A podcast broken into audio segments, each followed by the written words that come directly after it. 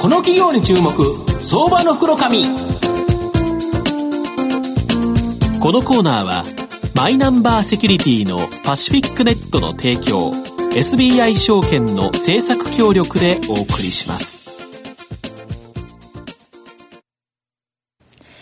ここからは相場の福の神 SBI 証券投資調査部シニアマーケットアナリスト藤本信之さんとご一緒にお送りしてまいります。藤本さん、こんにちは。毎度相場の福の神こと藤本でございます。マーケットなんか明るくなってきましたね。100円超える上昇ですからね。もう一時下の線作るのとですね、ちょっとマーケット良くなってきたし、なんか雰囲気がね、またちょっと4月近づいてですね、さすがにちょっと久しぶりに阪神ネタかなと思いまして、高山がですね、ヒット続けてますので、今年はちょっと楽しみかなと。新人王候補ですかね。新人を取ってこられるんじゃないかなという形なんですけど、今日はですね、ちょっと阪神とは話違うわけですけど、マーケット明るくなってきた中でですね、非常にちょっと面白そうな銘柄、ご紹介したいと思っております。今日は証券コードが、9090、東証一部上場、丸和運輸機関代表取締役社長の和佐美勝さんにお越しいただいております。和佐美社長、よろしくお願いします。はい、よろしくお願いします。よろしくお願いします。この丸和運輸機関さんはですね、東証一部上場で今株価2300円ほどですので、100株単位ですから23万円で買えるという株式なんですが、この和佐美社長ですね、元八百屋さん、青果店出身でですね、本当にトラック1台からですね、この和佐美勝社長が創業した会社でございまして、もともと八百屋さんということで小売業の気持ちがよくわかるということで、もう小売業に特化した会社さんという形になってます。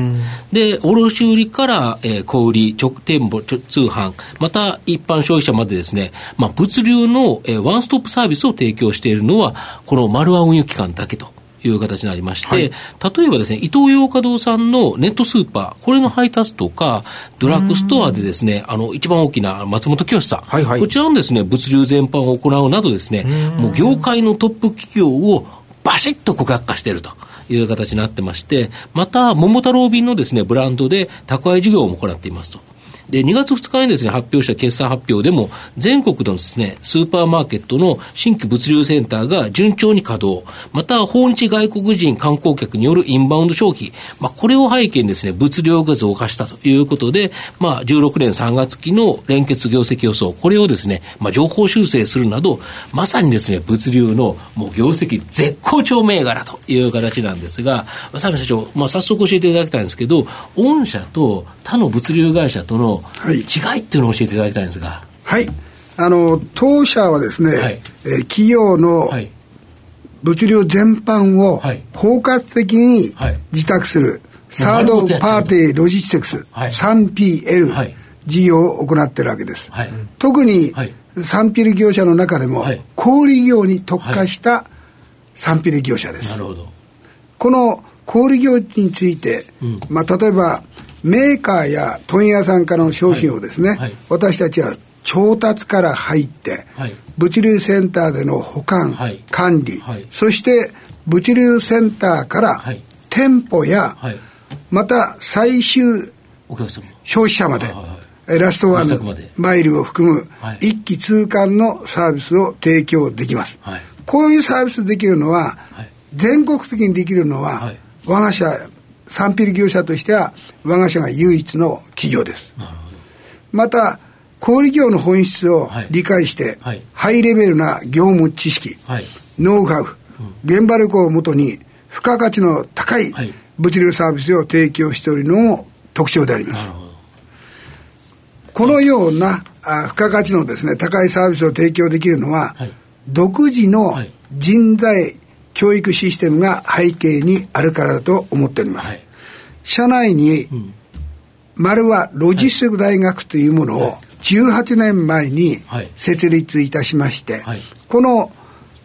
丸和ロジスティック大学を通じて社員の教育を行っております。私は、よろしいですか、すみません。私は企業経営者として、人の成長をなくして、企業の成長はなしの考えのもと、創業以来人材育成に注力してまいりました。当社が高いレベルのサービスを提供し、高い営業利益を確保している源泉は、当社独自の教育プログラムがあればこそと、こう思っております。人がやっぱり重要ということですよね。そうですね、はい、やっぱり企業は人なり、はいはい、人なりだけども、うん、本当に良質な仕事ができる、はい、また数値管理、はい、利益追求がしっかりとできると、はいはい、こういう人材を育てていかなくてはならないと、こう思っております。でやはりその御社のですね、企業文化にその桃太郎文化っていうのがあるということらしいんですけど、この桃太郎文化ちょっと概要を教えていただきたいんですけど。はい、はい、桃太郎文化とはですね、はい、当社の価値観や行動規範の総称を申し上げています。はいはいはい、要は各企業文化、はい、この企業文化によって良い人材が確保できると同時に、はい、また良いお客様とご縁が作れると、はい、でその企業文化である桃太郎文化を我々は実践して、はい、お客様に感動と満足を提供できるというサービスに努めております。うん、また先ほど、はい、藤本さんからですね、はい、私が元製菓小売業、はいはいはいはい、八百屋さんだと、はい、こういう紹介いただきまして、はい、この桃太郎文化には、はい、この私たちの業界の中には珍しく商人道、はいはい、こういうものをしっかりですね、商人道を実践すべきというものがこの桃太郎文化にですね、はい、入っておりますので、はい、そういう点がお客様から喜ばれるサービスマン、このようになってるんじゃないかなと、こう思っております。なるほど。最近ですね、御社のこの高成長戦略、まあ、柱の一つであるですね、はい、ネットスーパー事業、はい、こちらについてですね、現状とちょっと今後教えていただきたいんですが。はい、現在当社グループでは、はい、ネットスーパーの宅配ビジネスを展開しております。はいはい、特に首都圏を中心にトップクラスの実績がございます。はい、先ほど、うん、伊東洋華堂様というお話ございましたに、まさに、はい、やはりこのネットスーパーの一番の需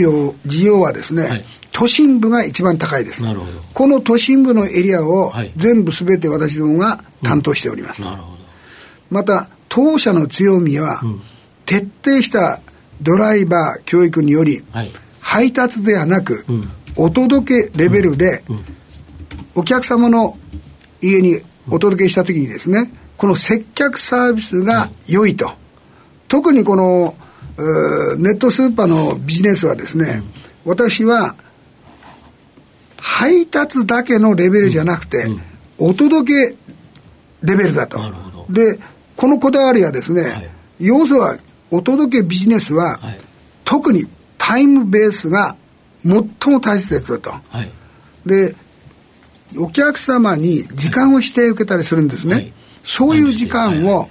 プラマイ15分間ぐらいの間にきちんとお届けすると、はい、こういうことができるかできないかが大事なんですね。まあ、そうですよね。早めに来られてもそれは困るし、後で来られたらもっと困るっていうことですから、そうですね。まあ、15分ぐらいでしたね。そうですよね。まあ、そういうプラマイ15分を、うん、そしてこの担当にはですね、最も若い、うん、礼儀が正しい、はい、まあ、清潔感がある、はい、またお客様から、はい、まあ応対態度が良いとか、はい、そういうことを言われるような人材、はい、そういう教育をして、はい、ドライバーの皆さんにですね、はい、担当いただいております。はい、また日本の今後の B2C のこの EC 市場は、はい、毎年毎年2桁成長しておりますけれども、はいはいはい、まあ、私が考えるには2018年には20兆円を超える市場になると、はい、私どもは思っております。すごいですね。こういう市場を、成長する市場に私どもの経営の資源を集中させると、はい、こういうのが私の考え方であって、はい、まあ、ネットスーパー事業についてはまだまだ成長しますから、はい、もっと力を入れていきたいと、こう思っております。で最後ちょっとご質問なんですけど、はい、まあ、御社の今後をですね、引っ張る成長を引っ張っていくっていうものは何になるんですかね。まあ、ネットスーパーも当然あると思うんですが、はい、特にですね、うん、低温食品物流という、はいはいはいはい、この食の安全、はい、安心、まあ、そうですよね。はい、いや安全安心の元は何だと、うん、温度管理なんですね。なるほど。温度をしっかり管理をできる物流その仕組み、はい、こういうものを作っていかなきゃいけないと、うん、で私考えてるのは全国の有料なる SM、はいはい、スーパーマーケットのですね、はい、新規顧客開拓を今後推進していきたいと、はい、こう考えております。特に我が社の場合は、うん、食品スーパーマーケットに向けた新しいサービスメニューを開発いたしました、はい、それがアズコムセブン PL、はい、セブンパフォーマンスロジスティックスという7つのですね、はい、サービスメニューを持っている商品です、はいはい、で食品スーパーマーケットの市場は、はい、今後も十分開拓の余地があると私は思い、はい、この食品物流に対してはたとえ今後国内の人口が減少しても、うんはい、まだまだ伸びているとアジアもあると、はいはいはい、アジアのビジネス、はい、いわばグローバル戦略、はい、もうこういうところにおけるものに目を向ければ、はい、もっともっと大きく成長するってことで、はい、日本の食品物流のナンバーワン企業に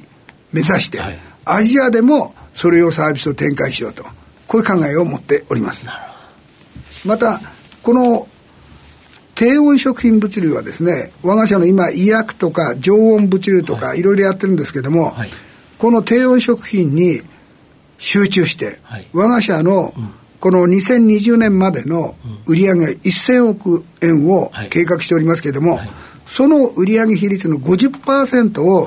低温食品物流にしていきたいとこう考えております。それはすごいですよね。食の、はい、俗に言うですね、はい、日本の食のナンバーワンのロジスティクスを構築していきたいと、はい、こういうのが私の考え方です。なるほど、社長どうもありがとうございます。で、まあ、最後丸分けは少しまとめさせていただきますと、やっぱり独自の桃太郎文化によってですね、うんまあ、人材を大切に育てていると。で、小売業から物流を一手に引き受けネットスーパーで先ほどの低温物流とかですね、はいまあ、今後楽しみなですね成長分野を持つ、本当に僕は物流の成長企業じゃないかなと思います、うん、社長、御社はスポーツにも結構力を入れてらっしゃるんですか？あ、そうですね。なんかそういうのちょっと耳にしたんですが、はい、今はもうラグビーと あとですね、はい日本の東京オリンピック、はい、パラリンピックの選手、はい、強化選手を私の方で、はいはいはい、育てておりました。そうらしいですね、はい、なんかね、特にハンマー投げの渡辺茜って女子の選手は、うん、これ将来有望だと思います。ハンマー投げの選手、ええ、強いんですよね。そうですね、うん、昨年の実業の大会ではですね、ナンバーワン、日本のナンバーワン、アジアでは、うん、銅メダルを取りましたけど、ちょうど今4歳なんですよ、はいはい、これから伸びると思いますよ。東京オリンピック楽しみですね。そうです、そうですね、まあ、そういう点ではもっともっとそういうですね、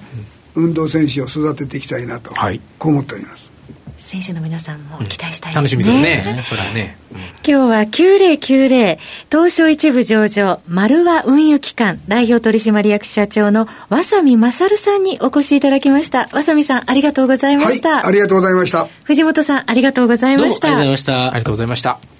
証券コード3021東証マザーズ上場パシフィックネットはマイナンバーに完全対応した情報機器データ消去サービスをはじめとする IT セキュリティサービス、そして IT 機器の中長期レンタルなどで企業の IT 化を支援する IT ファイナンスサービスを全国8拠点のネットワークで展開するオンリーワン企業です。マイナンバーセキュリティをサポートする証券コード3021東証マザーズ上場パシフィックネットにご注目ください。こ